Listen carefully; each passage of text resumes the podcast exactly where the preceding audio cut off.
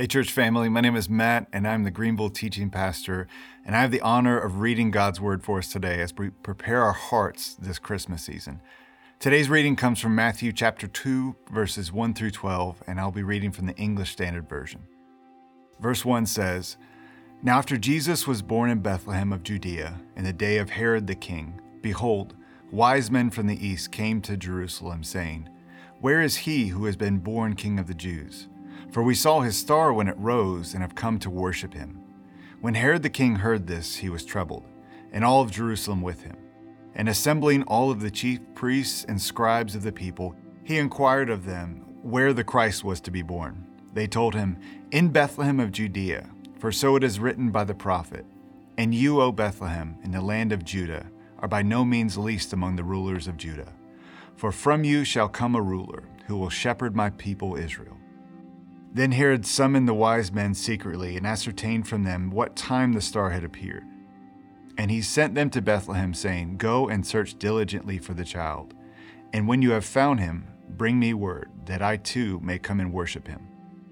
After listening to the king, they went on their way. And behold, the star that they had seen when it rose went before them until it came to rest over the place where the child was. When they saw the star, they rejoiced exceedingly with great joy.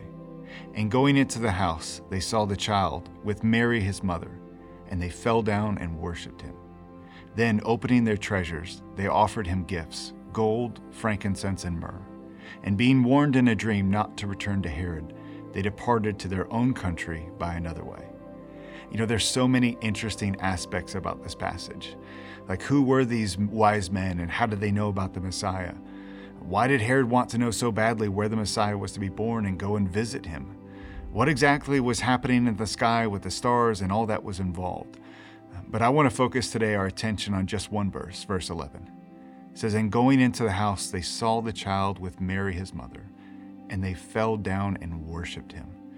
Then, opening their treasures, they offered him gifts of gold, frankincense, and myrrh. You know, these men traveled most likely for months to come to see the King of the Jews. Sorry to mess with your nativity scene at home, but most likely it wasn't the same night where the shepherds were there with the angels. Most likely it was when Jesus was around six months to maybe even 18 months old when the wise men went and visited. But as it was custom in the East, you would never appear before royalty or someone of importance without bringing a gift. And they bring the Lord three meaningful and significant gifts. The first was frankincense. Uh, frankincense comes from the sap of, the, of a type of boswellia tree. It's a very expensive gift and it's used to treat wounds and had many other therapeutic properties. But most importantly, it was burned in the temple as incense by the priests as a sacrifice to the Lord and represents the prayers of the people. And what frankincense does is frankincense reminds us that Jesus is our high priest. The second gift was the gift of myrrh, which was another very expensive resin that was used in the preparation of the dead for embalming. You wouldn't use frankincense in this instance, but you, you would use myrrh.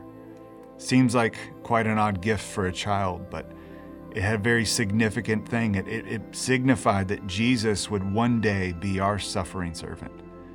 And the last gift was the gift of gold, which is the gift of a king, um, which surprisingly may have been the least expensive of all three gifts. But gold reminds us that Jesus is our conquering king. You know, most kings are, are born first as princes and then later become king, but not in the case with Jesus. Jesus came and was born as the King of Kings. You know, it's so easy for us to get lost in the busyness and the chaos of the whole Christmas season. And my prayer is that we wouldn't miss it this year, that we would stop, we would slow down, that we would see the detail and intentionality of the Lord's pursuit of us through the Christmas story.